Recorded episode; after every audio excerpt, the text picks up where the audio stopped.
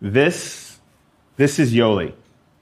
I went to her childcare program that she started out of her home in the community where I grew up. I was in her program when I was four. Over the years, she served hundreds of children in our community.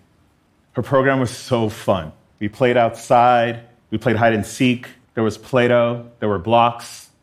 Yoli would ask us things like, How are you feeling today? Are you feeling happy? Are you feeling sad? Are you feeling angry? She really helped us to make sense of the world. She really focused on communication. It was a mixed age classroom. There were children that were infants, there were toddlers.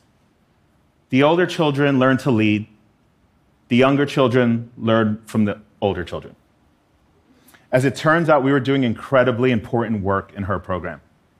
People often think that the real learning starts in kindergarten, but 90% of our brains develop between the ages of zero and five. And far too many children don't get access to the type of early learning experiences I had in Yoli's program. Whether that's through a childcare program in a home, a center, a nanny, a caring parent, a, a grandparent. In fact, 175 million children aged 3 to 6 don't get access at all. In the US, 51% of Americans live in areas called childcare deserts where there's not enough childcare. And what this shortage does is it leaves parents having to choose between their careers and childcare. Even in places where there's free childcare or public pre K options, there's not enough spots. So parents are forced to drive across town for options that don't meet their needs. They're forced to wait in these really long wait lists and succumb to lotteries to try to get into programs. And this shortage isn't due to, due to us not trying in the 70s, we pinned our hopes on television to, to solve our problems. Today, the touchscreen generation is learning how to count, how to read, using apps and games, but apps and games can't care for our children. Apps and games can't change diapers, can't ensure our children are getting access to the appropriate social emotional growth that they need. And there hasn't been enough money, enough teachers, enough classrooms We've tried everything, we, we haven't been able to solve it. So, what if we could live in a world where we did have enough childcare, where parents had a multitude of options to choose from in their communities? Maybe the answer is right under our noses. Maybe Yoli was onto something. Our homes. Rather than investing trillions of dollars building new buildings, what if we empowered more people to start childcare programs out of their homes?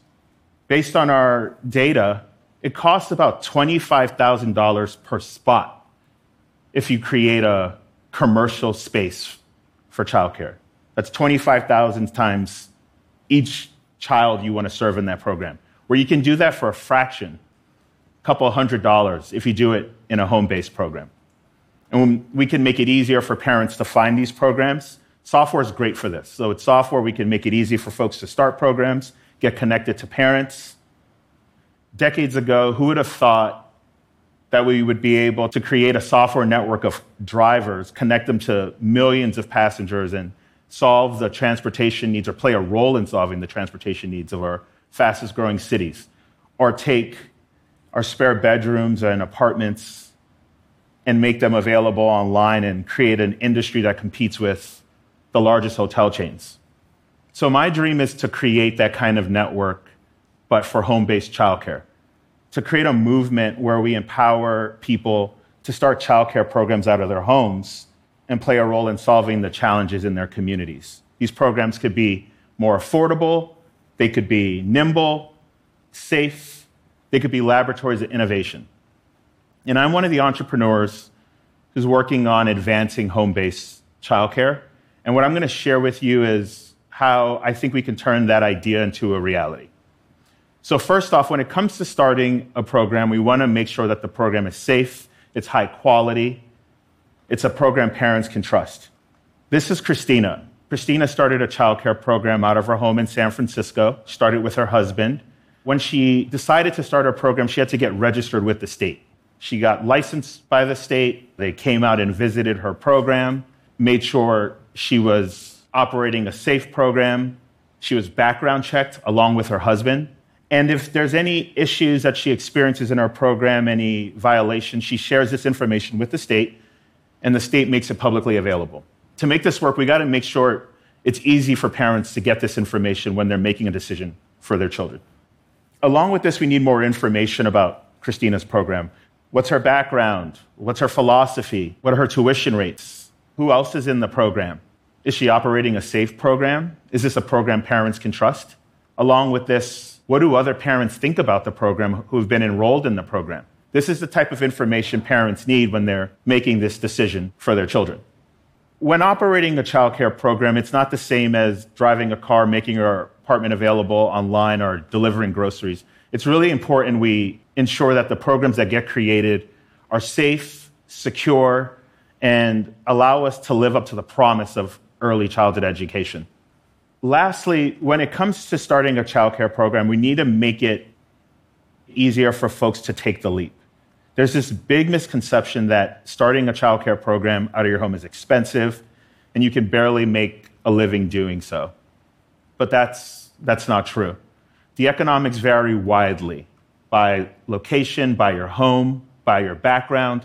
It's really similar in terms of, from an economic standpoint, the way real estate works in terms of how rents work in different markets. For example, when Christina started her program, she was able to break even within three months of starting her program.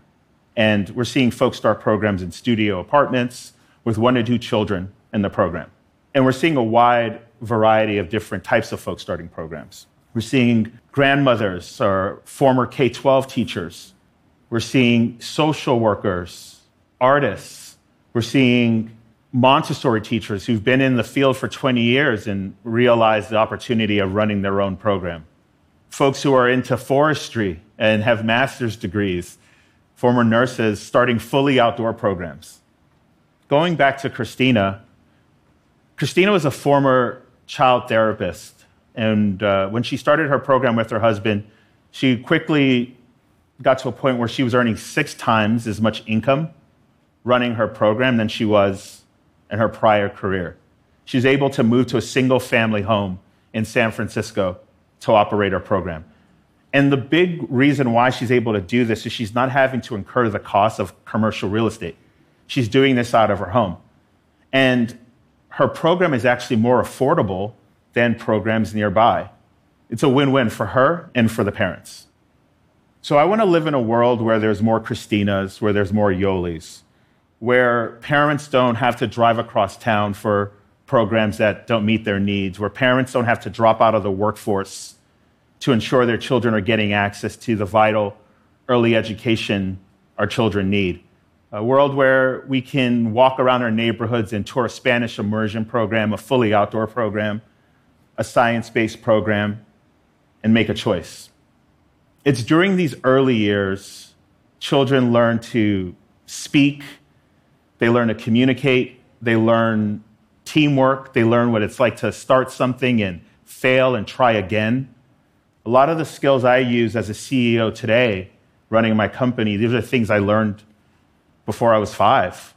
These are the moments and experiences that make us who we are and make us human. And I can't think of anything more important than that. Thank you.